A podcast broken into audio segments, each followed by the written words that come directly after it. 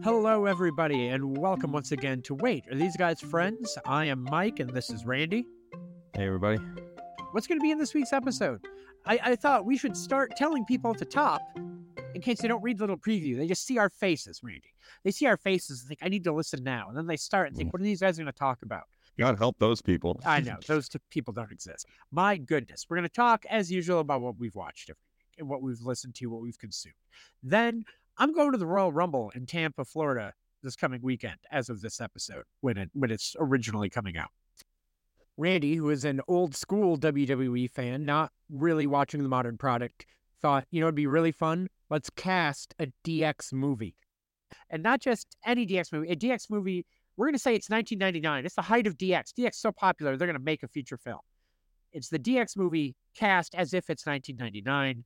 And then we're going to end that in we've been talking a lot of sketch comedy in our personal lives. We're going to put together our own dream five person sketch comedy. That's this episode. But with that all said, let's dive right in. Randy, what have you watched this week? What have you listened to? What have you consumed?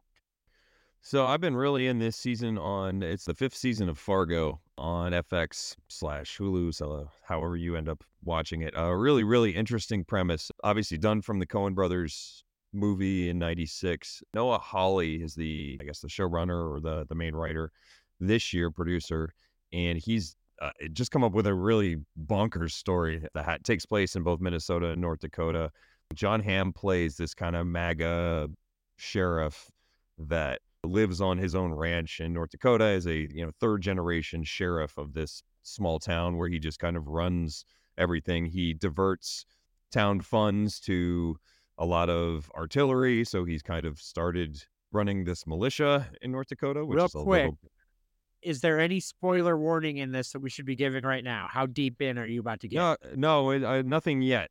So it's uh, Okay. th- this is all, All right. just sort of background of him. We we you know this right away about him. There there is very Mm-hmm. little uh, that surprises. Uh, that's an excellent point though, because I was about to start to just be like, here comes the whole season, So- but uh, so here's here's what's going to happen. I am going to say spoiler warning, and I will also come back with an edit later. Me from the future giving you a time code that will say this is where you can go if you don't want spoilers for Fargo. Future Mike will say that right now. Go to six minutes and 11 seconds. Six minutes and 11 seconds to skip this talk. And now we are back to living in the present, and Randy can continue. I will do my best to as but as I'm going kind of stream of conscious here, if I accidentally do a spoiler, Mike can edit it in later. But I will do my best to just give it kind of a No, no, synopsis. it's weird. We're already in spoiler town. Tell me everything right now. Ruin the fucking show for me. I don't know if it wasn't that good, I would absolutely do it. So you wouldn't have to put you through watching it. But the it's it's really really good this season, and uh, John Hamm, like I said, plays that sheriff character. Juno Temple from Ted Lasso plays the main character, his ex-wife, who has gotten out of sort of a, a, a poor abusive relationship there and has escaped to Minnesota where she started a new life. There's a lot of just really kind of quirky things that happen as basically she is at a PTA meeting, PTO, I'm not sure. No, PTA, PTA meeting. Personal time off meeting. Sorry. Yes, right. exactly. It's weird that that would happen for the entire town. I don't understand why they would do that. It's strange, you know. It's it's a very progressive town where they have lots of different social programs. This so. show sounds fascinating. You've you've hooked me already. I'm in. So, but during the PTA meeting, there's just a very divisive topic comes up, and uh, th- through the entire uh, kind of melee that ensues, she ends up tasing somebody because they're threatening her, trying to get out of there with her child, and that ends up her getting arrested. That pings something with John Hamm, the the sheriff, and so he, who thought he the Juno Temple had escaped and never to be seen again, has has ended up finding her, and then that's how he chases her down, and that's kind of the beginning of that story. And there, there's there's just so much to it that it continues to layer. There's great performances in it. Jennifer Jason Leigh plays Juno Temple's mother-in-law. There's if you watched Never Have I Ever, which was an HBO show uh, that Mindy Kaling produced, uh, the woman that plays her cousin is in it. Uh, I know these are kind of secondary say, things. no, Dave Foley, I'm burying the lead. Dave Foley with an eye patch is in it, I just which was should be your hook right away. It is, and I love that. But I was laughing at your previous credit. It was like, ah, yes, random girl from show I didn't watch with no name. I love her.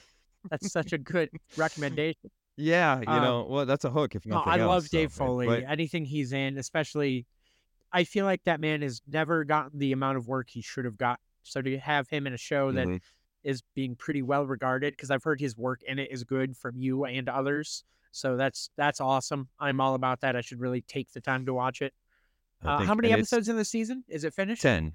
10? 10 Okay. episodes. Yep. Very, very Coen esque. Um, even though it's like, they're just consultants to it, but it has a it, things kind of unfold and like it's a twist and a turn. Oh, this is completely going in one direction, and then something happens that is a complete wild card that changes things. Do the twists feel organic uh, coming out of They like? do. You Yeah. believe them? They're not like, oh, come on. Yeah, no, that's what's great about it is you're you're astonished at how fucked up it is, but it is a, it's a very Coen feel to Okay. it, but it's great. I just I was not a big fan of the previous seasons of Fargo, the TV series. I love the movie, but uh, it it's this one really has come back with a bang. I realize this sounds like such a platitude to say it's on my list, but it is genuinely on my list of something I want to watch. Uh, I I talked about it last week in the episode that is lost to time.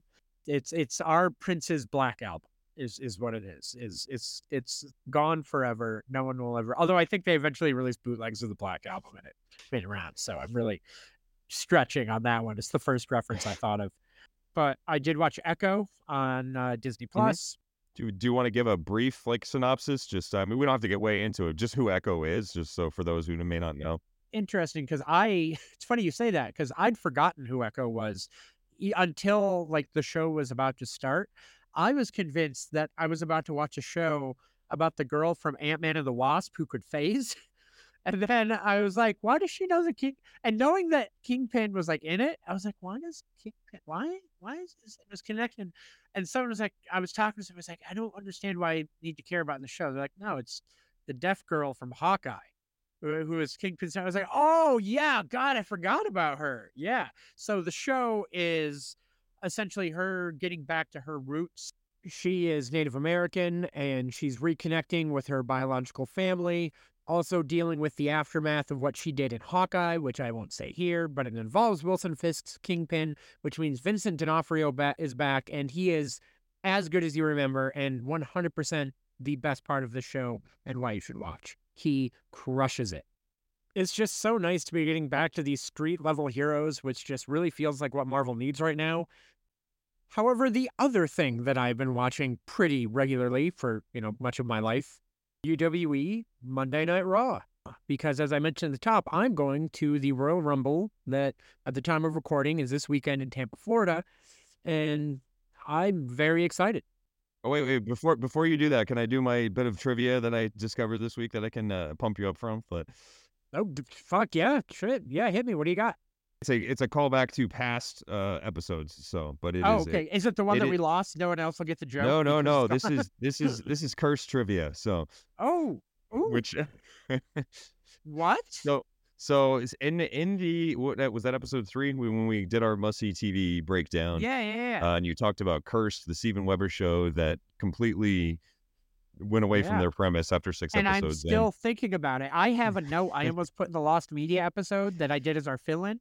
That I was like, this is just for me. This is too niche. But you're bringing up cursed. I love it. What's your What's your bit? So you you when you talked about it, and I hadn't done any research or looked into it, and didn't watch the show, so I didn't know anything about it.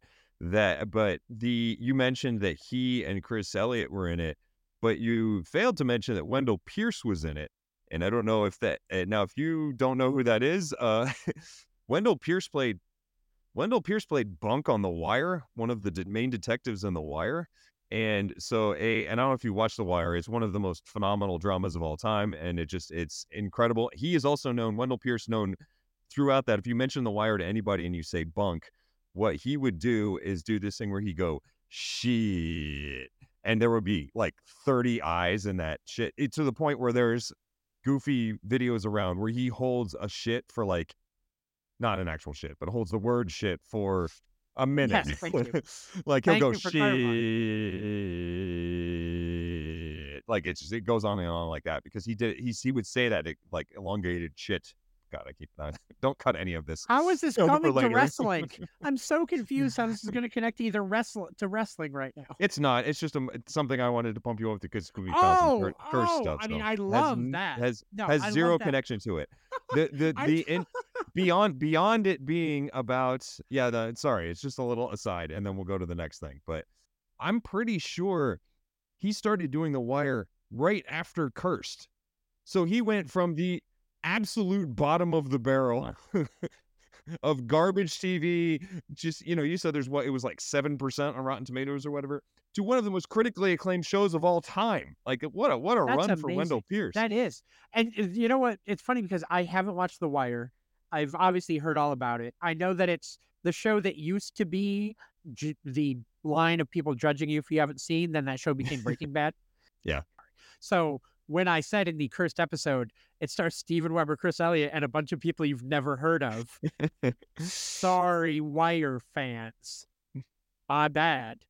This transitions us into more your pop culture thing. We are going to fan cast D-Generation X, the movie. D-Generation X, for the uninitiated, is a classic late 90s stable. They had re- they had some resurgences in other years. We're not going to worry about that. We're talking about classic like 97 to early 2000 DX, which is the Heartbreak Kid, Shawn Michaels for part of it, Triple H, Rick Rude. Did you cast a Rick Rude? I casted a Rick Rude. I can come up with one on the fly. We're good. All right, notice that. Billy Gunn, the Road Dogg, the New Age Outlaws, uh, X Pac, and Chyna. We have a couple others for what the story would be. Randy, this was your idea. Why? I just mentioned I was a wrestling fan. and We were talking about it, and you texted me. I have an idea for the podcast. Let's fan cast a DX movie. DX was a a, a rowdy heel stable. They were degenerates. That's why they're degeneration. They, they had crotch chops and they used naughty words and they told people to suck it. They were they were badass motherfuckers. Randy, why do you want to do this? It was. I mean, this was by by far my favorite component of my wrestling fandom. Was D-Generation X. I mean, just it was. I I don't know if it was the time frame of I was a teenager or yeah, and and just it was fun to go around and do crotch chops and tell everybody to suck it. But it's uh, it, it definitely was a component of. I can remember, uh, in a high school basketball game. Uh, one of my teammates got a technical foul because he did a crotch chop to somebody after they scored a basket, uh, Oh, which that's so was, uh. I mean, incredible to watch. And so it just it was, it was all brought into the the sports teams I played or the people that I hung out with. It just everything DX was so much fun and uh, to just kind of encapsulate how how much it turned. Like you said, it was a heel stable. They were not Yeah. supposed to be, and they just everybody loved them so much because that was kind of the the changing of the guard, the turning in WWE anyway, where you could Mhm. have kind of anti-heroes or you could have that it was kind of cool to not be a face not be a heel just be cool and dx was undeniably that and so i would be i thought it'd be interesting just to kind of go into that to see how how that changed and how they became that popular and just kind of blew the roof off and pushed the careers of a lot of other wrestlers What you you do have to acknowledge the NWO, who came around a year ahead before Yep. that, and were cool heels.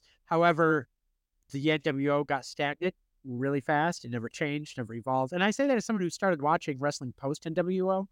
okay I've gone back and I've watched a lot of. We've talked about the Wrestling Bios YouTube channel that I love and other things. I've been able to suss out pretty quickly that for as hot as they were, they didn't evolve it, and it got stagnant and boring really quick. And DX was able to pick that baton up and just be hipper, cooler, and do more with it. Is Yep. is my gut reaction.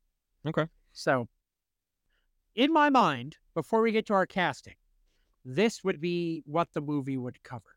The Okay. formation of them, which would be Triple H, Shawn Michaels, and Chyna coming together. Uh, Rick Rude would be a part of that, but then he would be gone because that would lead right into the Bret Hart feud, and we would have to touch on the Montreal Screwjob. yep okay. Then that would lead into Shawn feuding with Undertaker, who Shawn gets hurt, Yep. feuds with Austin, drops the title, and has to retire. That leads to New mm-hmm. Era DX, where the Outlaws come in and X Pac comes over from WCW. Then you have to find your ending. Does it end with the mid 99 breakup or does it end with the mid 90 or the late 90 or I'm sorry, the late 99 reuniting and the Triple H title win? They were not broken up for very long Probably, yeah. You probably just go out on a on a high note, right? With the with them With the, the title win yeah. and them reuniting. Yeah. And, and because when in 2000 when they technically kind of broke up again, they didn't really break up. It faded away. Billy Gunn got hurt. Uh, Road Dogg got fired. Triple H was doing many many other things. They never technically broke up again. They just it faded away. I don't want to speak of the Run DMC theme part, so yeah, it was pretty bad. So we we know the plot, right? It's it's the rise and fall and rise again, we shall say, of DX is what this movie would be. So we're gonna cast it. First off, you have to start with the Heartbreak Kid, the showstopper, Shawn Michaels. Who do you got? so I, again, and, and you can call me out on these because some of these may be completely out of left field, and so and we can talk through the casting. So, so HBK, are you ready for this? Yeah. I am gonna cast. break it down. Adam- oh, break it down. Do, do, do, do. break it down. That's right. I am gonna cast Adam Sandler as Hart as Shawn Michaels. So I have also casted Adam Sandler, but not as Shawn Michaels. Oh, okay. Hit me with your sell and I'm going to mine. Why So I think- Adam Sandler? Because I think he has enough that he could be the gruff guy. Like he could turn into that because he he's done enough dramatic stuff where he could turn on the the gruff exterior, but then always default to the silly, the goofy, the over the top Breaking your own rules. You said this was a 90s era casting. You are not allowed to bring in dramatic Adam Sandler. That's fair. Maybe we well maybe we'd find out. So Oh, this was his big move. This I mean, not that. HB, HBK. Well, I meant more that like if he had to be that gruff voice. No, the gruff the gruff voice is part of it. So it's I mean, because how often was how often was HBK really that dramatic? when he lost his smile and had to forfeit his title in the lead up to uh, the summer of 97. This is gonna be right. his breakout. I'm breaking my own casting, but I'm still saying Adam Sandler. Who do who do you got? As as do you want me to tell you who I cast Adam Sandler as or who I have as Shawn Michaels? Uh, do do yours, and then we'll and then then get into who you cast Adam Sandler as, and I'll do mine for that Okay. one. So who, who do you got so for HBK? my my HBK is I'm not happy with because I flip flopped my Billy Gunn and my HBK twice. okay, So I'd like to actually hit my Billy Gunn and my HBK because you might be like, what you settled on was wrong. Flip them back okay, because I, I'm not sold. And in fact, I'm I'm just talking about it. I'm about to flip them back again. all right, go But for we're it. gonna go with. In fact, I am. I am flipping them back again. this is now my casting. Okay. Matthew McConaughey is Shawn Michaels. Oh, that's great. That's perfect. I can't believe I didn't think of that. You sold it to me. The gruff voice, the stubble. My my flip flopped choice was based on his motor mouth acting and his comedy. Is who I was almost going to go with, but he is better as Billy Gunn looks wise. 99 mm. era Ryan Reynolds, which is in his Nice. two guys and a girl era. He is a viable choice as an actor. The the reason I wasn't going to put him as Billy Gunn is because he's too good at talking, and Billy Gunn is a terrible promo. Yeah. Gunn was a bad promo. He never cut a good promo. There's the reason he only let him go, and that's why we got two words for you. And then at a certain point, he even stopped saying "suck it." He just held the mic up for the crowd, and the crowd Yeah. said "suck." Sure. Billy Gunn was a bad promo, and so I talked myself out of Ryan Reynolds. But Ryan Reynolds is a good Billy Gunn because 99 Ryan, Ryan Reynolds would have to bulk up, but he but he would have the right look overall for being like clean cut blonde guy who could work. But Matthew McConaughey was almost that, but I was like, no, he is Shawn Michaels. Matthew McConaughey is Shawn Michaels. You win that one. I think that's definitely. I think that's our casting for that one. I I, I like For- that for a lot for HBK. Yeah. Okay. So I'm gonna Mm. go next to Do you want to know who I had for Billy Gunn since we already went there? Do you? Oh yeah, and you wanted to know Yep. my Adam Sandler. So yes, hit me with your Billy Gunn, please. So I, I had a similar kind of idea. I needed somebody that, that looked clean cut that I thought could actually put on kind of that kind of maybe not that much muscle mass, but enough that we've seen him in other bulked up roles. So I have Matt Damon as Billy Gunn, which is Oh, that's good. That's really good too. because he can do I that. like- he doesn't have to talk, but could still look like the. He, he does enough with his face. He's a good enough actor with it. He could do the facial part of it that I think would work. That I Billy like Gunn your- just I- had to do. Billy Gunn had to do that because Yeah. he wasn't good at talking, but Damon could do it because he's a good actor. I like your I like your Billy Gunn much more. We're going with your Billy Gunn. That is a great call on your Billy Gunn because I know you don't want to go Team America, Matt Damon, yeah, that's right. but but there's something about a monosyllabic guy who can only say a couple of words but still goes out there and gets the job done where he suddenly fits that role real well. nice. So so we're going we we're, I'm keeping note. We're casting as we go. I think I think the actor budget on this is going to be pretty high. So hopefully this movie makes a lot of money. we're doing okay because you're again thinking modern. That's true. 99 of these guys. Now, admittedly, this is post Goodwill Hunting, Matt Damon, and this is Yeah. early success, Matthew McConaughey, but I don't think they're breaking the bank yet. These are not your multi million Okay. dollars yet. I don't think so. True. We'll, we'll, we'll, we'll look up their uh, pay figures for the era after we're done casting. We'll look at our actor production budget when we're done casting the entire film. nice. Because here's the thing Adam Sandler is in my film as well, but he's not cast yet because you could have a better choice for X Pac. okay. X Pac is my Adam Sandler. Here's my sell for X Pac. Great talker, great worker, head shaped like a peanut, just like Adam Sandler. People eventually got sick of him and turned on him. Adam Sandler and X Pac are one and the same. He would hit that Okay. goofiness that X Pac would hit, just like he needed to. And if you're talking raspy voice, that's still X Pac.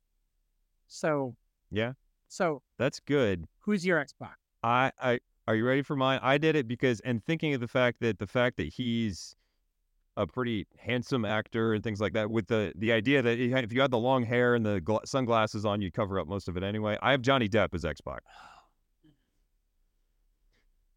I think he, I think we can go either or. Uh, I think don't see it. I think Sandler might be better. I don't. I. I, I mean, I obviously feel that way, but but Yeah. I I definitely was with you on the Matt Damon. You were definitely with me on the McConaughey. I feel like we're at a little bit of an impasse here on uh, Okay. on this. Um, how strongly do you feel about Johnny Depp? Are you sure you would go Adam Sandler? Are you sure you're okay with that? Yeah, I mean, I think it would be interesting just because knowing what we know, obviously, and we had to cast it at the at the time, but knowing what we know, him being aloof enough playing Jack Sparrow, I think that that again, I'm not casting based on that, but I think we might have been able to see that side of Johnny Depp that would that would work out there. Maybe. but, I uh, just- I, I think I think Sandler is better because he can be, I don't know, like it- almost explosive. Yes, and that's what X Pac would be in '99. X Pac was a burst of energy in '99, and Yep. when he came back in '98, he was huge in '98. Still, he was Mhm. before people turned on X Pac and got sick of X Pac. He was a big draw in '98, and I just feel like I don't know. I just feel the Sandler thing right there. I like it. so, So okay. So before I hit Triple H in Chyna, I did cast Rick Rude because Rick Rude was technically a founding member of DX, but he was barely Okay. in it because the screw job happened and he quit because he hated what had happened. So he is a part of the story. And he is a famous part of the story because he is the only person to be on Raw and Nitro on the same night. Because his last Raw was taped and then he was on the live Nitro that night as a big gift. So Okay. my the only choice in my mind here is Tom Selleck because of that mustache. So Rick Rude is Tom Selleck is Rick Rude, and I I I almost can That's take fine. no options from you. Did you you hadn't cast a Rick Rude, right? No, and off the top of my head, I went Liev Schreiber. Like that was, and that was just kind of out of left field. Like honestly, I don't think it works 100. percent Tom Selleck way better. So I gotta look up Liev Schreiber in '99. I could see that if Rick if Liev Schreiber if he grew the mustache, yeah, I would see it. I I do not fault you that casting. My casting, I was not casting a man. I was casting a mustache. That's what I was doing. And if that's, we're that's cool what Rick with that, we'll known for on. too. Yeah. So until he shaved it to go to WCW because that was how Yep. proved it was live. You know, these are Sure. the things I know instead of math. So, all right, moving on. Do you want to hit me with your Triple H? sure. Again, would have to pack on. I don't know. 70 pounds of muscle maybe not 70 but uh, i think i think if you put on 20 to 30 pounds of muscle you could feasibly get away with it because this was tri- th- at this time Triple H had not gone back from the surgery and come back in what 01 where it was just absurd. I mean, he was very Or much two, but yeah. 02. He was he was getting bigger. Yeah. Yeah, he wasn't disgustingly you're clearly on the juice in Right. 02. I know you could say, but Yeah. he was he was getting he was still skinny-ish Yeah. in 98 and 97. But then when he won the WWE title in 99, he looked kind of like how he was going to look. He wasn't quite as big as he would get, but like he was he had approached his final form. But but please tell me who you're casting. So is. my casting choice here, I think, was I, it'd be interesting to see if he could pull it off. But I, I, I like the idea of Keanu Reeves as Triple H. fascinating because I have a Keanu Reeves casting too. Wow, And he's not Triple H. this is So awesome. this is amazing. I I do love that we're playing with the era. Yeah, We're sure. thinking of who and keep in mind this is if we're doing this movie in 99, I'd like to think that he has this script on his desk and he has The Matrix on his desk. and he's like, Oh, whoa, I don't know which movie to make. Yeah. Neither one could go. Whoa, should I make the wrestling movie? Because wrestling's really big.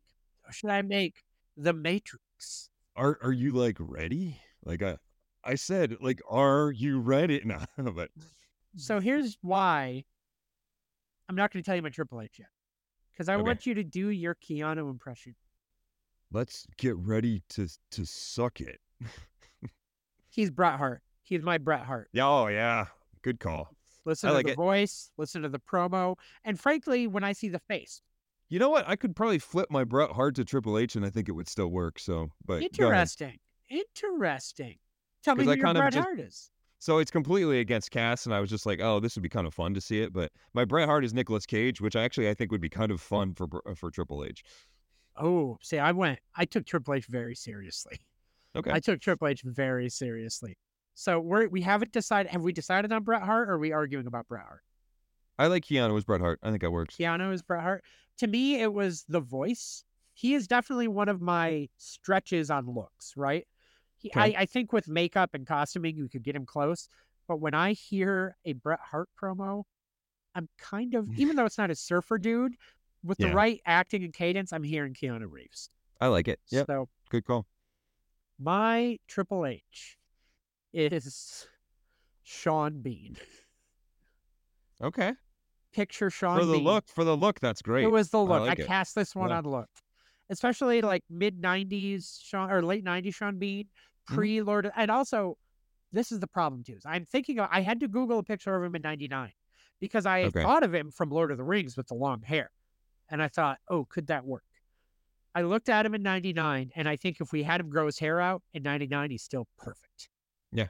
We need him to know he can do a good American accent. Can he do a good American accent? I can't think of Sean Bean talking in American accent.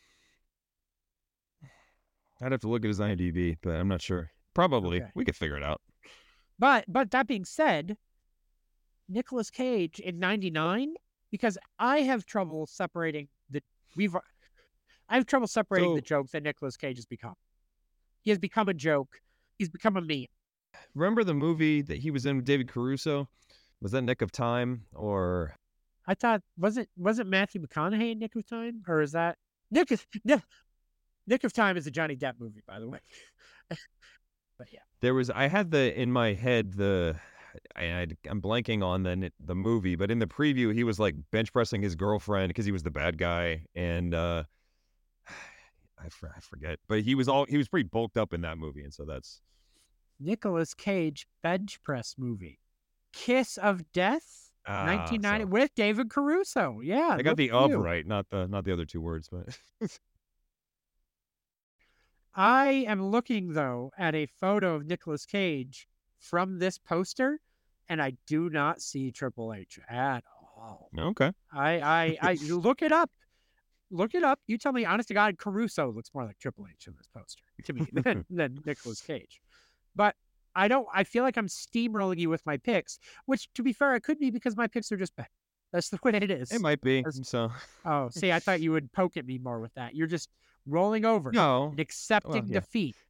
So I'm I'm very confident in my Road Dogg and Austin and That's- McMahon picks. So, That's good because I am not confident in my road dog pick. So are we are we accepting Sean Bean as Triple H? I like it. Yep. You're sure? Okay. Mhm. Okay. Okay. Okay. Who do you want to hit next? We've got this is who we have left that we've talked about. Did you cast an Owen Hart or did you not? I did. Yep. Okay. So we have Owen Hart, Vince McMahon, Chyna, Austin, and Road Dogg. You want to Okay. finish out DX and then hit the others? So we'll do Road Yeah, Dog and we'll do Sounds good. Chyna. Yep. Okay. Who's your Who's your Road Dogg? Woody Harrelson. I've also casted Woody Harrelson. He is not my road dog.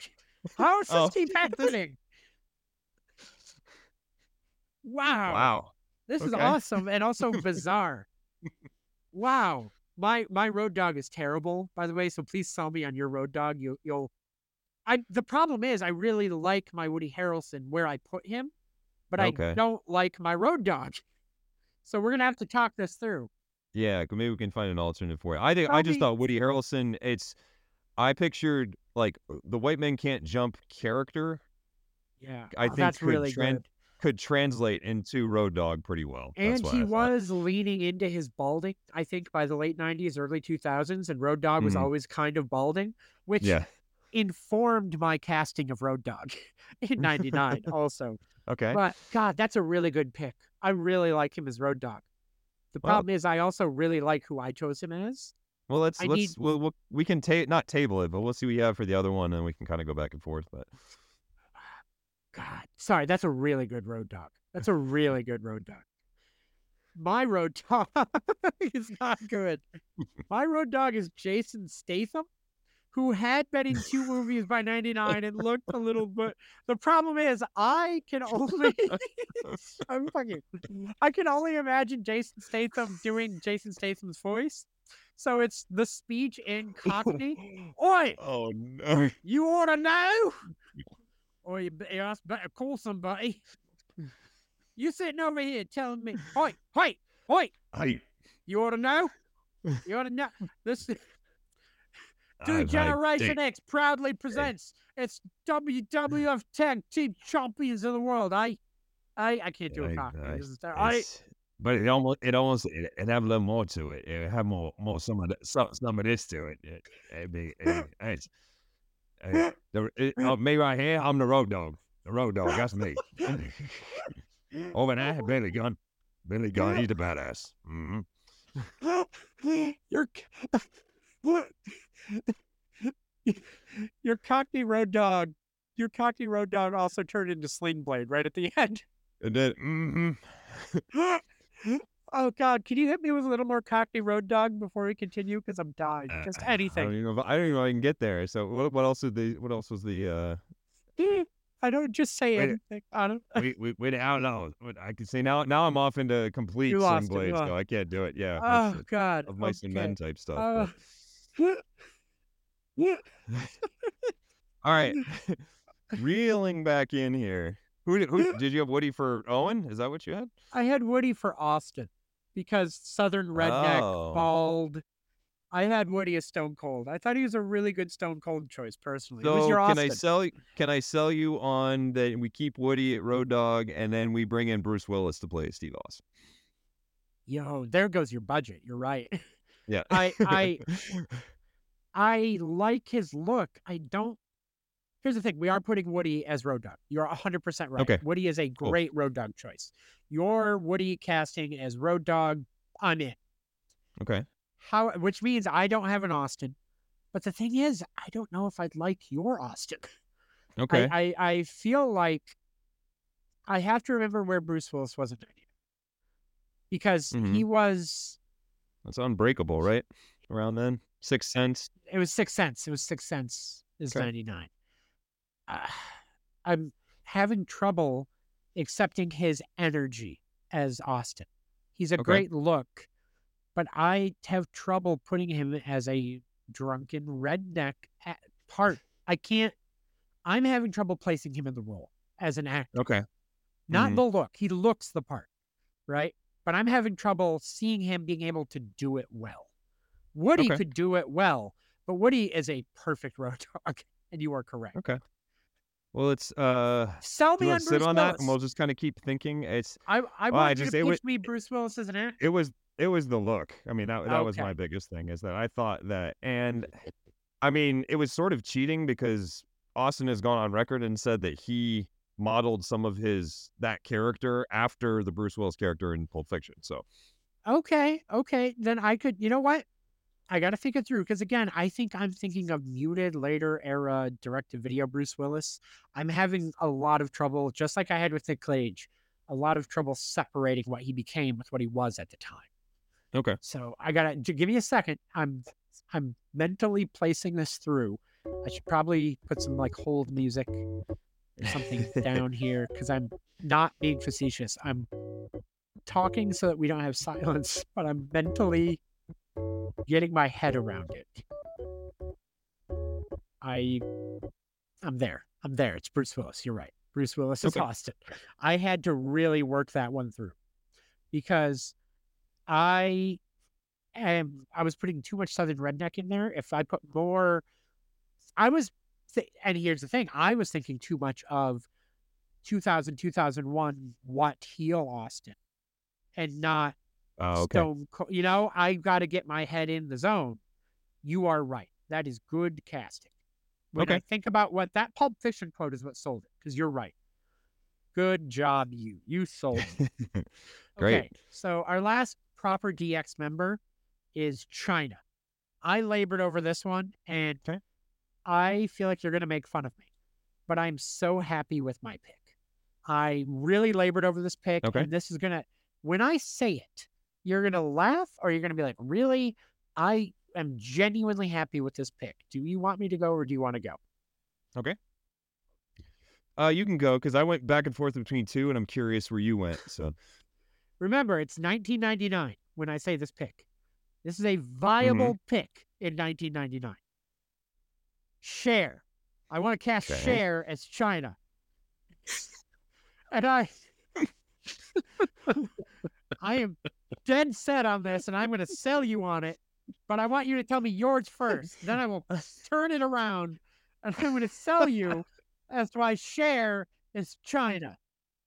I, but I'm doing the same thing we did with Jason Statham, where I'm now I'm going the other way, and I'm hearing like the Joni voice doing "Believe," and it's it, it's a whole other thing. like it just so my my pick, and it it might be a little bit of a stretch, but it was more from the physicality, and I think the look could be achieved. I I picked Linda That's Hamilton That's a great choice. I would And like to know. I I not done selling you on Cher. I want you to know that. But Linda Hamilton is a fantastic choice to the point that I'm writing this down because we are going to debate this. Okay. Nice. What this comes down to to me is muscle and height versus physicality and acting ability. I need to look up real quick. Yeah. What is Linda Hamilton's height? Because this is gonna be a discussion. Linda Hamilton is five Right. six. Cher is five seven. Chyna was five ten. Okay. So that's actually why I chose Cher a little bit too Okay. because I knew she was tall. She was tall and hmm she has the black hair. And the other thought I had was she had had a lot of plastic surgery, which by the height of DX, by the time DX got going, Chyna had Yeah. started having a lot of plastic surgery. I genuinely feel in the face and the height, Cher was hitting the look. Also, she Mm-hmm. has the acting ability. She won an Oscar. Cher won an Oscar in the late 80s. Yep. Between the height, the Okay. look, the hair, the acting ability, Cher should have been Chyna if we cast this movie in 1999. However, I So, like Mike- your pick. Yeah. Go ahead. Turn me around. My counter argument is that I don't know how much of the acting ability we will need. That Chyna character, especially in the early stages of DX, was meant to be there just standing there looking Okay. intimidating. And I think that Linda Hamilton might lend herself better than Cher to that. Uh, but I mean, I guess Cher is a little bit more of a Okay. wow So factor. do we have to turn um, it seeing that do we have to if we're at we're we're stuck here right we're two producers on this big film And I came Mhm. into an office and I went, Randy, I got big news for you. I talked to Cher's people. Cher is interested in Chyna. But then you came to me and you're like, I got bad news for you there because Linda Hamilton's people reached out to me and she's interested in Chyna. And I'm looking at you and we're going, well, Okay. what do we do here? We have to break this. We have to break it down. Do do do do do do do do do do do do do do do.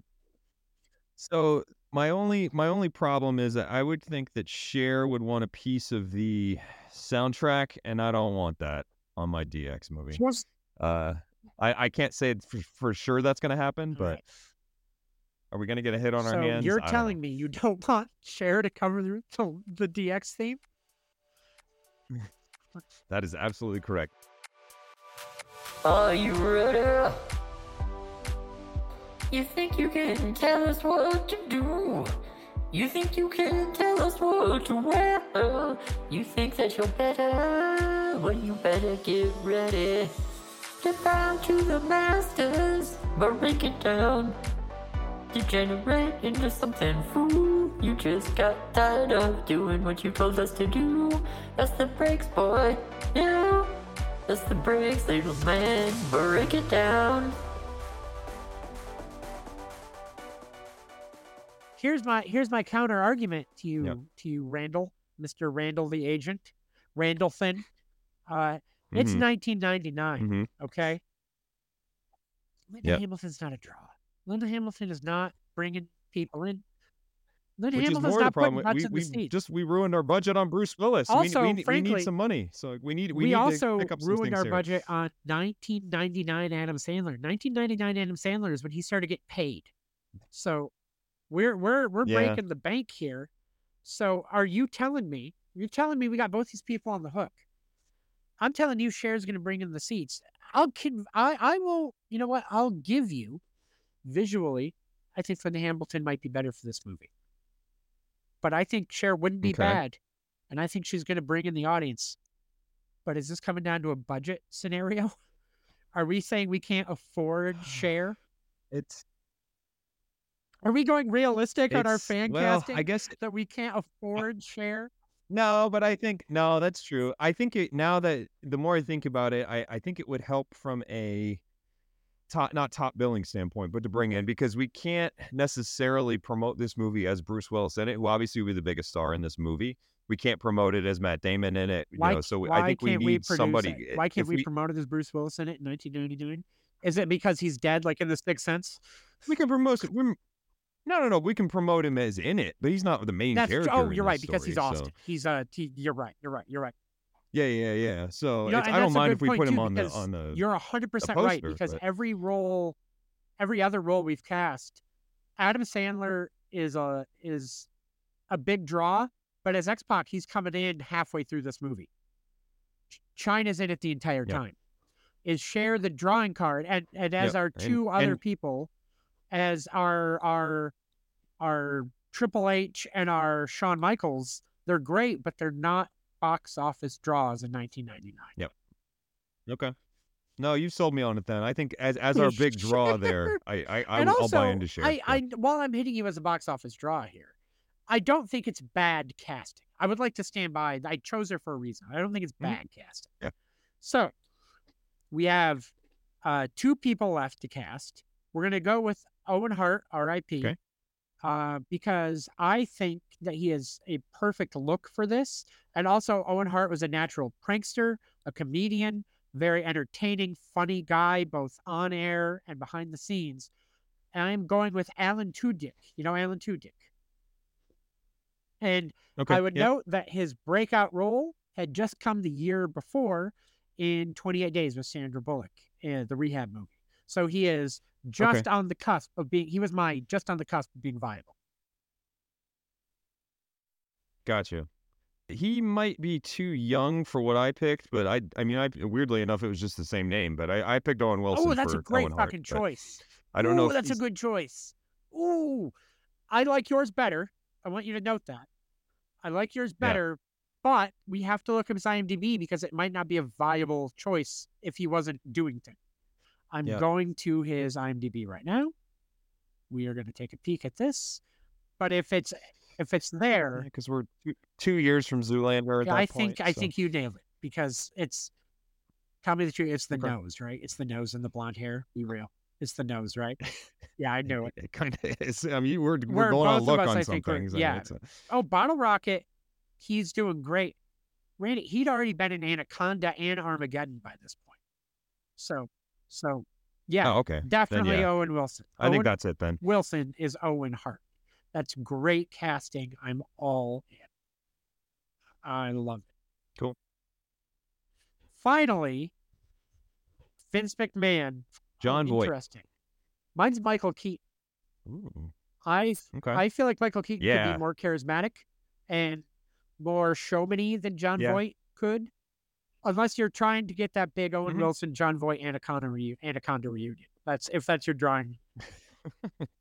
Yeah. Not not intentionally, no. Um the it, yeah, no, I think I like yours better. I I was more thinking of I went cuz Jon Voight definitely understated, but that was kind of Vince's thing and then he would blow up and there would be a couple there's a couple times where Yeah. Voight's capable of that, but I I think I I like yours better. Okay, so our casting. We have Matthew McConaughey as Shawn Michaels, Matt Damon as Billy Gunn, Adam Sandler as Mhm. X Pac, Woody Harrelson as the Road Dogg Jesse James, Tom Selleck as Rick Rude, Cher as Chyna, Keanu Reeves as Bret Hart, Owen Wilson as Owen Hart, Bruce Willis as Stone Cold Steve Austin, Michael Keaton as Vince McMahon, and I would like to throw out two more, not fan castings, cameo castings that I think we could get away with in 1999 Okay. because they were both acting at that point as breakout stars. The Rock playing himself. Yep. Because he had already started doing, he was Sure. doing Star Trek Voyager by this point. He had done a guest spot there. And he had also shown up on that 70s Okay. show playing his dad. So he could cameo as himself. Right. And Mick Foley had just had the book come out, was a big breakout star, and was doing a couple random TV show spots. Sure. They're not in the movie in the movie, but they can cameo as themselves. I feel like it would be if we're making it 99. I like it. It would be a big draw. Randy, I don't have time to do all the research I want to do for this right now. So here's what's going to happen. I'm going to do all that research and we're going to time travel again. We're going to time travel again, Randy. I'm going Mm. to come back and say the number. And then I'm going to edit in, and I promise I won't use the audio from before. Either you reacting positively or negatively. Hit me with a shocked reaction. Go. Wow, that's it. Okay. I mean, I think we can Oh. really get away with this then. Okay, now give me one where we've made a terrible, terrible mistake. You know what? Fuck it. Let's do it anyway. I, I don't care. We're gonna sink all this money. No one's ever gonna do this. No one's ever gonna see this movie. But hey, it, it doesn't matter. I will. It'll be our lasting legacy that we put this to film, even though it'll it'll have a legacy as either a phenomenal movie that was just brilliantly cast or one of the biggest box office bombs of all time. Either way, we're gonna be tied. You're saying this is our. Ishtar, is what you're trying to tell me. This is this is what we're doing here.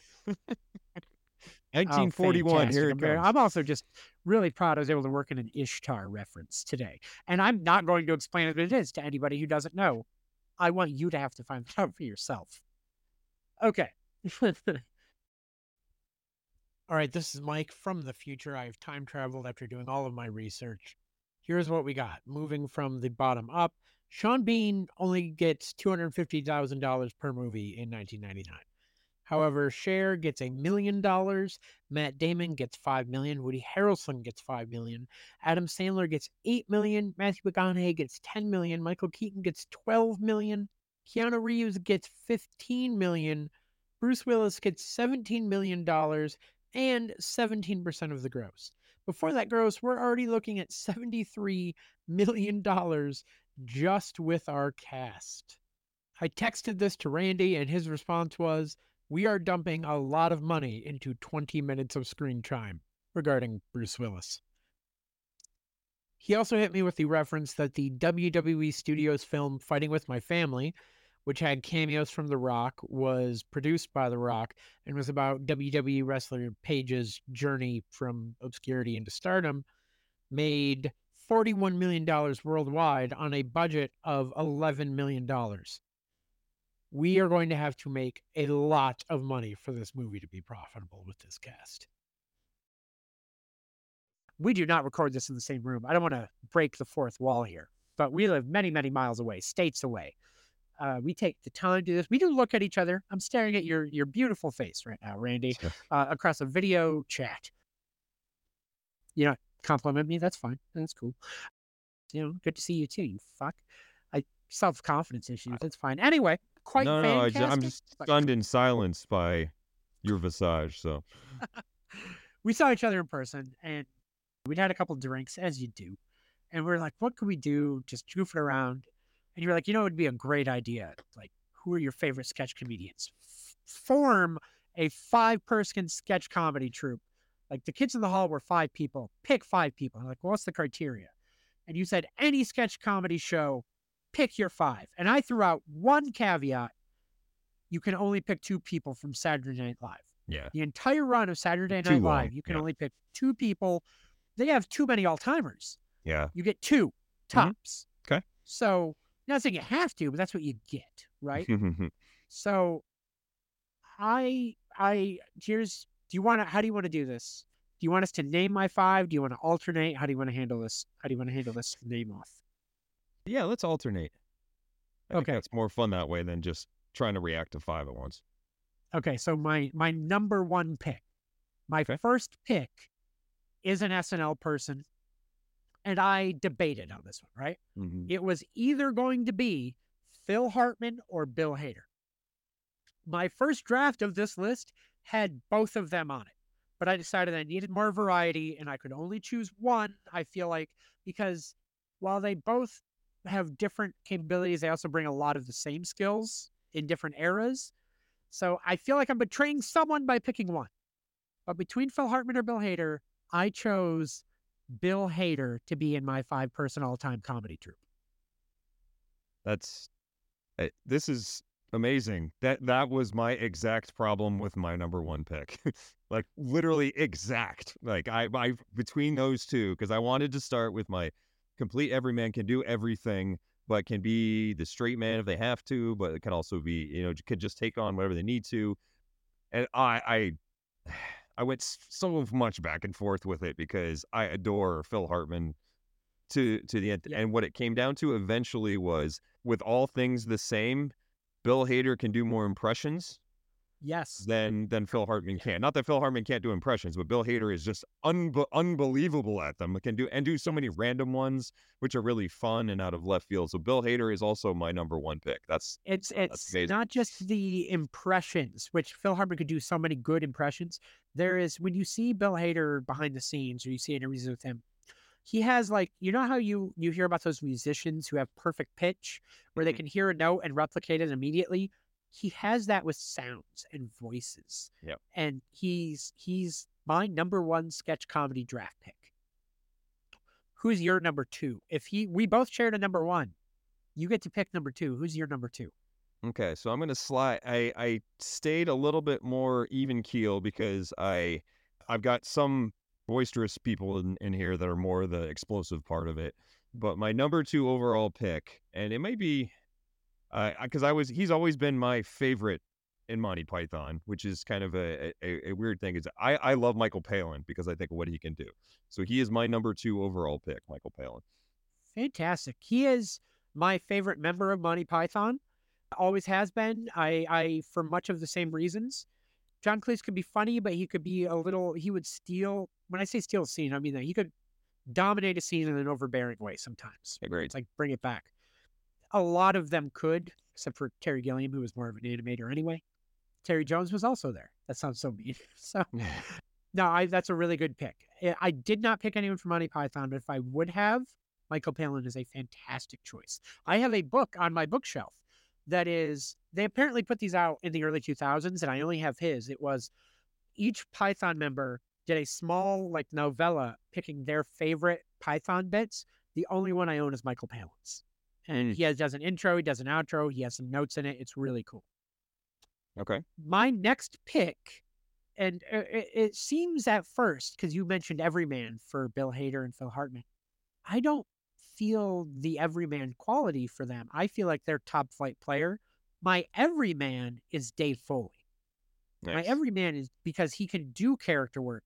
But if I want a true straight man, not like a goofy straight man, because Bill Hader can be a straight man, but Dave Foley is a normal guy. He can come off as a normal dude. I don't remember Phil, Phil Hader ever playing a normal dude. Right. And also, I chose a woman who I'll reveal later. Dave Foley could be a good second woman if needed, based on kids in the hall. Uh, If I would like to know if I could have picked two kids, it would have been Kevin McDonald because to me they are a tandem.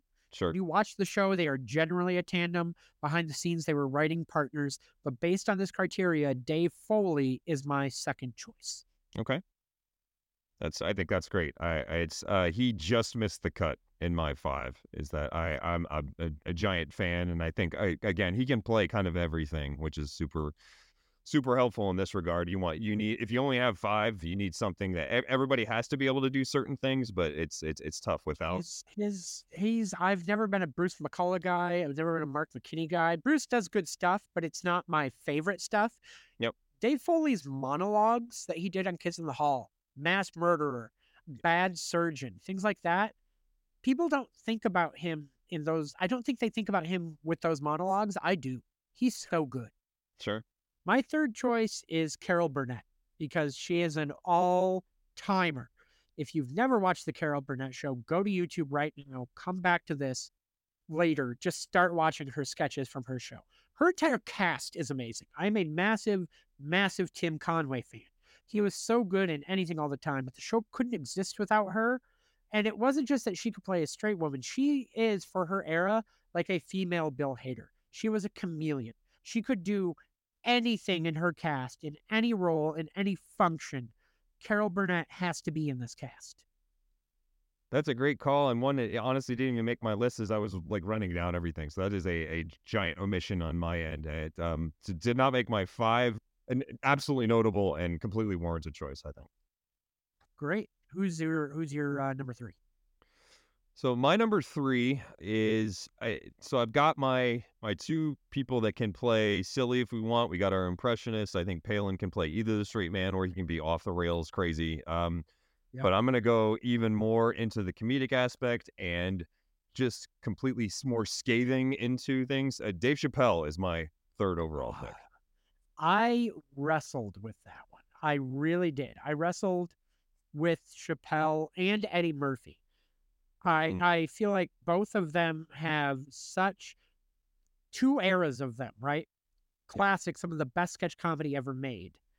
I I I had trouble putting them in an ensemble because even Yep. though Eddie Murphy was in an ensemble, it wasn't really an ensemble at the time. It was the Eddie Murphy show with everybody else. Dave Chappelle is an amazing sketch comedian. I I wrestled with this, Randy. Why do you make? Why exactly did he make your list? Honestly it's the way i construct it's the way i constructed my five people so as i was putting it together i need i i need him to be the person that doesn't stand out but everybody else can play off him if need be like he doesn't have to be completely at the forefront but he he's he's sort of my he's not my number one pick but he he will highlight certain things because he's over the top I was going to say, were you calling him like the lead of your show? But I guess that's not necessarily accurate. It's just he's No, I, I just need him in a certain lane of the absurd, the over the top, whereas everything Okay. else can the other contributors can play restrained or they can or they can join in with his over the topness. Uh, but the way you explained that was so good because my next choice is for the exact same reasons, but I avoided Chappelle because I felt like he was he would just take it over too much. And frankly, even though this wasn't from his sketch era, his modern stuff really skeezes me out lately. So I just I avoided him. Sure. And it might blow up in my face, by all means. Yeah, no, that's fair enough. And and to be fair, my next choice is because my cast was looking a bit too white at this point as well. You need diverse voices, you need more. But so if you want this to be a good show, a good sketch comedy show, you need more voices, you need more perspectives. I almost kept going more utility players. Uh, uh, but I did realize I needed something to bring the chaos, like you were saying, right? I was thinking about uh, Debra Wilson from Mad TV originally as a utility player type, but it was too un, too low key, right? But she was great. I I didn't watch a lot of Black Lady Sketch Show, but I was thinking Robin Thede was fantastic, but I just don't know enough about her, and I wasn't her target answer. I didn't watch a lot, so I didn't go. But I wanted to bring some diversity to the cast, and I needed to bring some chaos to the cast. So Tracy Morgan is my next choice for sketch. All my other choices are so buttoned up, so Yeah. proper. I needed chaos. I needed manic insanity. And I feel like we're playing in a similar lane in that regard on this choice. That's my fourth choice. That was your third choice, right? You have you're next for your fourth. Am I correct? Did I miss one? Yeah, so uh, I break it down for me again. Your your My four so far four are are Bill Hader, Dave Foley, Carol Burnett, Tracy Morgan, while you have given me Bill. Hader, Michael Palin, Dave Chappelle, and Gotcha. Uh, so my my fourth pick is Maya Rudolph. um, I'm a yeah. giant, giant, giant fan of everything she can do. She's so versatile. That's I think one of the things that I enjoyed the most about it. And there are a multitude of things. She's very likable. I think her. Uh, th- there aren't a lot of people I think that dislike her. You see her in a sketch, you're just like, ugh, I don't want to watch this. I I'm very. It's. Uh, I'm very polarizing on Kristen Wiig, so it's one of those things where I'm back and forth. That there are things I enjoy of her, and there's a lot of things I don't like. We are- all. like I, I I'm very and so we are so 100% in tune on that. Both, I love your Maya Rudolph pick. Everything you're saying is so good and such a good choice. I love that. That's a good, uh, good call on being able to fill. We're picking a lot of people who obviously can fill any roles, but also, Yeah. there are a lot of other people who could fill any roles, but don't bring the level of talent that she brings to those roles. And and I think she could play off a lot of the people that I chose too well. I think that's the other reason I liked it. I think she could wouldn't she could be in a sketch with Chappelle without being completely overshadowed, but even if she was, she could get something in that would still be fun. And I agree with you also on Kristen Wiig because there was a long time. I think of her SNL run. I like a lot of her movie stuff that she's done. I Yeah. really don't like her SNL run. If I could never see another Gilly sketch again, I would be. I hated that shit. I hated that or shit. the uh, the weekend update stuff with Fred Armisen, I wanted to punch them Yes. both. I just and I usually like Fred Armisen, but it just it's uh I the the only one that that was so stupid that I enjoyed it was the password thing where she was the that was old okay. like out of touch actress. It just made me I don't know, it made me laugh. But it was maybe maybe it was just comparatively. My favorite Kristen Wiig bit because I, the password thing never did it to me, but was the Lawrence Welk show where she was always the freak at the end. I always enjoyed the Lawrence Welk bit. It was the same joke every time. I don't care. I Yeah. enjoyed it every time. So That's fair. my final pick Mm-hmm. actually plays into temperament wise the Maya Rudolph thing because I went from Okay. extreme chaos, right? And finally, it's because I couldn't stop thinking about SCTV. I felt like I needed somebody from Yeah. SCTV in here. My gut reaction at first was Rick Moranis, a deceptive choice who I Mhm. think is forget forget who I think is forgotten for what an amazing sketch comedian he was. Like Bob and Doug are fine, they're fine. Love Bob and Doug. But so much of else what he's done was good. But no, no, the answer, the clear choice is John Candy. John Yeah. Candy that went to make movies was fine. I like him fine enough. Go watch the John Candy best of SCTV that you can find on YouTube. Because you know what I loved about this? And as someone who has lost a lot of weight in his life, dealt with a lot of like fat guy image issues, aside from he being hilarious and creative, he is the rare fat guy comedian where his comedy has never had a lick to do with his weight. It never had a Yeah. thing to do with him being fat. He was so creative, so good at any role. And yeah, he was a big guy. And if the joke worked, it would come up, right? But overall, it didn't matter. He was too good, too versatile, and he was so kind and could also play so skeezy. And he was Yeah. amazing. My final choice is John Candy. My cast is Bill Hader, Dave Foley, Carol Burnett, Tracy Morgan, and John Candy. Who do you got? That's that, that's awesome, and he and it killed me, but it was he was one of the last on my cutting room floor to make my top five. I was I was really I I, I was conflicted over it. I'm Um, shocked because but- I thought that was going to be such a dark horse pick that you would have been like, "Wow, I never even thought of him." I really thought that. That's. No, he, he- to me, in in my mind, he was because it. I can see the appeal of Martin Short. He got a little bit annoying. Uh, he's a, he's a force of nature, and, and just for, just thinking about SCTV in general. But eh, but Candy did so many great things that were so diversified. Short was always kind of the same thing. It felt I like love Martin. it was amazing, I but love it was always the same Martin thing. Short movies, and I love Martin Short on talk shows and as a comedian, and his you know Only Murders in the Building and all that is great. As a sketch comedian, Martin Short was Kristen Wiig. Uh, He was, and, and Yep. for the same reasons I didn't like her sketch comedy, I don't like his sketch comedy. yeah.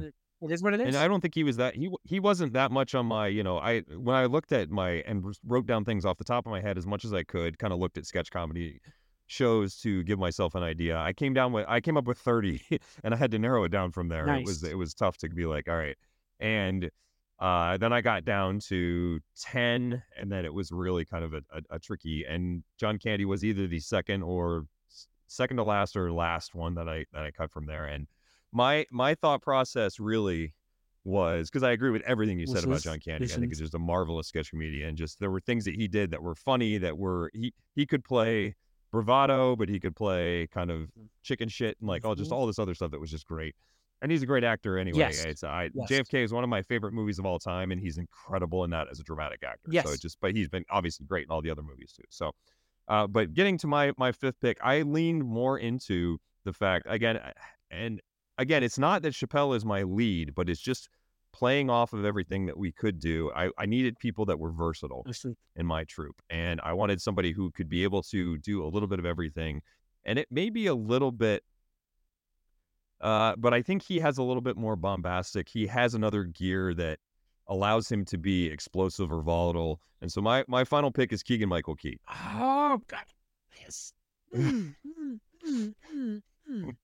so, it if we pick a six man, and I was going to ask you who would be your six man, here, Okay. right?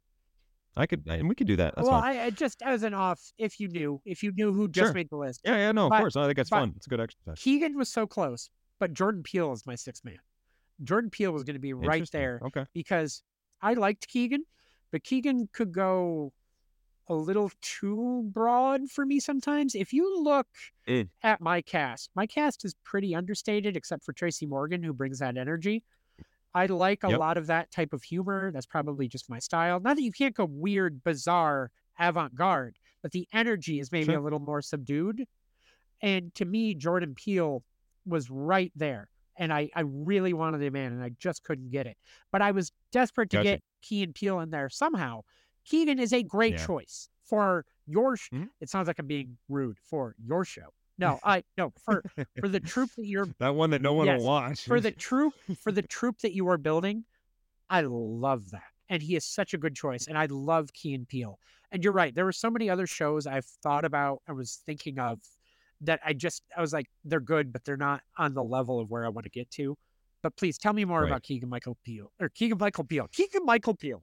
Keegan Michael Key. I should have done that. I should have done Keegan Michael Peele, and I could have got away with uh, the two for one. But um, that uh, it's.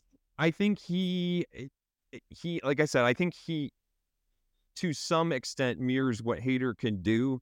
But then also, I just you think about the the Obama translator, like th- those type of things, Yeah. the and and other other things where he's enough that he's out there. Yeah.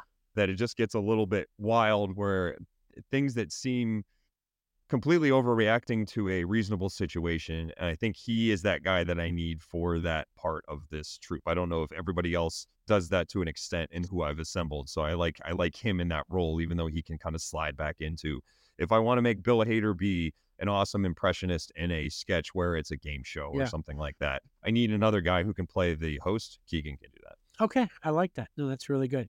And since I gave mine, do you have a off the tip of your tongue six man that you would immediately slot in if you could? I think I struggled with it back and forth, but it's probably either Bob Odenkirk or Kenan Thompson. I'm going to cheat and say one or the other, but it's one of those two. Between those two, I would throw Bob Odenkirk in immediately. I love Kenan. Kenan can deliver a single line and get a laugh better than most other other people ever. The problem Mm-hmm. is, I feel like he's been doing the same shtick for 15 fucking years, and I'm tired of it. Yeah. I, I, Yeah, I Bob. Odenkirk. Bob Odenkirk is also on my short list. He, he was he, Yep. was he was right there, but uh, he's so fucking good. But he just didn't make the cut. But no, so that's a great. So-. I Do you have your Do you have your list in front of you? Do you have like Do you have like five more that you were you were no struggling I, with? I'm just I, curious. No, I talked Okay. through most of my struggles. About It's just fun. There, It's It fun. is. uh, no, I talked through most of my struggles and I narrowed it down to five and deleted the rest. Now, if you heard, if you heard me mention a name, they were on the short list already, and they were Yeah. yeah. Gotcha. But um, is there anyone else you're desperate to mention? No, I was just more kind of curious. The show. It was fun to go back and look at. Like, oh yeah, I didn't even think about that. Like I it, in Living Color missed on on Da- some Damon things, but I mean some things from there. Damon Wayans was real close. Damon Wayans was real Yeah. close. Top ten. Uh, uh, he could have been there. Jim Carrey not in the top ten, even though he was great on there. But Yeah. Damon Wayans was fantastic on there. Anybody from the state. I I had it was tough because there wasn't anybody that kind of was a you know Showalter was okay. I I love Thomas Lennon and Joe Lo Truglio, so I I have them as the but they they got eliminated I pretty early. I never liked Michael Ian Black. I he Yeah. his no, he annoys the hell he's out a bit much. I do not like him. I don't. I'm sure he's a fine person. Everything I'm saying is so declarative. Like fuck that guy. No, I I've never liked his comedy. I'm sure he's a wonderful yeah, human. fair enough. Um, the Mhm. state was fine. It was never for me. And there's a lot of people, like if you're looking at sketch comedians and other people, I wasn't sure where we were going to go. I hate anti comedy. I hate Mm. cringe comedy can be fun. Like I like Nathan Fielder. I love a good, bad, cringy episode of The Office where you feel it make you squirm. Yeah. But anti comedy, like Tim and Eric, where the comedy is that we're not being funny, and that's so I fucking hate it. I hate it. Yeah. It's I know it takes work, but it also to me at the same time feels so lazy. To Mhm. I, I it just doesn't do it for me. So they would never have been anywhere And near my show. That's fair, and I think the state was at its best when it it leaned into the quirky Yeah. more than the anti-comedy, and which they would do at times. So, but that's a I, different. I think that's maybe why I was not judging or I feel like when I think of Michael Ian Black, I think of the state. And then when I think or I think of the state, I think of Michael Ian Black. When I think of Michael Ian Black, I'm thinking more anti comedy because I feel like he's leaned Yeah. into that more than the other and that was he leaned he leaned into that beyond compare. yeah, Yeah, and so, it's I, I but- just it, it immediately kind of ruled it out for me. Even though you're right, I like a lot Fair. of their cast. Yeah, but so I think that's every topic today. So let's talk a little housekeeping, shall we? So Yeah. We are going to record next week another full episode. But when we record that, we are also going to record a small little special. We're debating quite what that's going to be, but it's not going to be a full episode, but it's going to be the two of us bantering. It's not going to be me rambling with fake Randy audio again. At least I hope not. But we are going to be releasing that in two weeks. Uh, if you have any, actually, any suggestions, things you'd like us to talk about in a short form episode, something where we're not going deep in, let us know because we both are working a whole lot in two weeks. We are both on the road. We are both doing our real life jobs. Exhausting, terrible of us, I know, but we're we're getting things out there. We want to make sure we keep putting out content every week. Randy, any final thoughts on anything before I give the big hard sells and the big plugs? no, go away and be a shill. Yeah, I love it. I love that. Thank you for your permission. I always feel like I'm going to steamroll you with that, and I I want to give you your moment because I will talk over you if given the opportunity at any given moment. So, because I'm a terrible. It's usually fine because I never have anything to say at that point. What I like about the editing control that I have is that when I edit this, it renders out our tracks as two separate tracks that I can just cut out anything I want from you. So I can talk over you all day long and it'll be like you were never talking. It's fantastic. I love it. So anyway, the shills. you're staring at me. You're not even, you're just like, I fucking hate this guy. Anyway, leave us a like, leave us those five stars, leave us reviews. I know that's shills, but any engagement we get from anybody helps us get to more people. And we like doing this for people. We are not doing art for art's sake. We like talking to each other, but if we were trying to just talk to each other without other people hearing it, we'd do that. And I don't want to do that. That sounds exhausting. no. I need the audience. Ugh. I need the attention. Some of that attention that we get comes through reviews that you guys leave, and you leave us nice reviews. We'll read them here on the podcast. Ben on Spotify said, I learn something new every day, and this podcast boosts the amount of new knowledge I never knew I needed. Love Sesame Street and The Wizard of Oz. Knowing these two are connected blows my mind. And personally, just for me, that makes me feel good because that stat came from the fill in episode we did last week that I had to record on the fly in an emergency when we had technical difficulties. So glad to see something good coming out of that one. Over on Apple Podcasts, CB7997 said, I really enjoy listening to Mike and Randy. Their banter makes me smile and their passion for the subject matter shines through. Admittedly, I don't know a lot about comic books, but I'm enjoying learning more. Looking forward to hearing more. So, hey, thanks everybody. If you need to reach out to us, you can do it in reviews. You can also find me at Mike Barcode, that's M I K E B A R C O D E, on Instagram, on TikTok, or you can email me at mikebarcode at gmail.com. Randy is a silent enigma, a silent partner. You can find him out there somewhere, and if you do, good luck to you.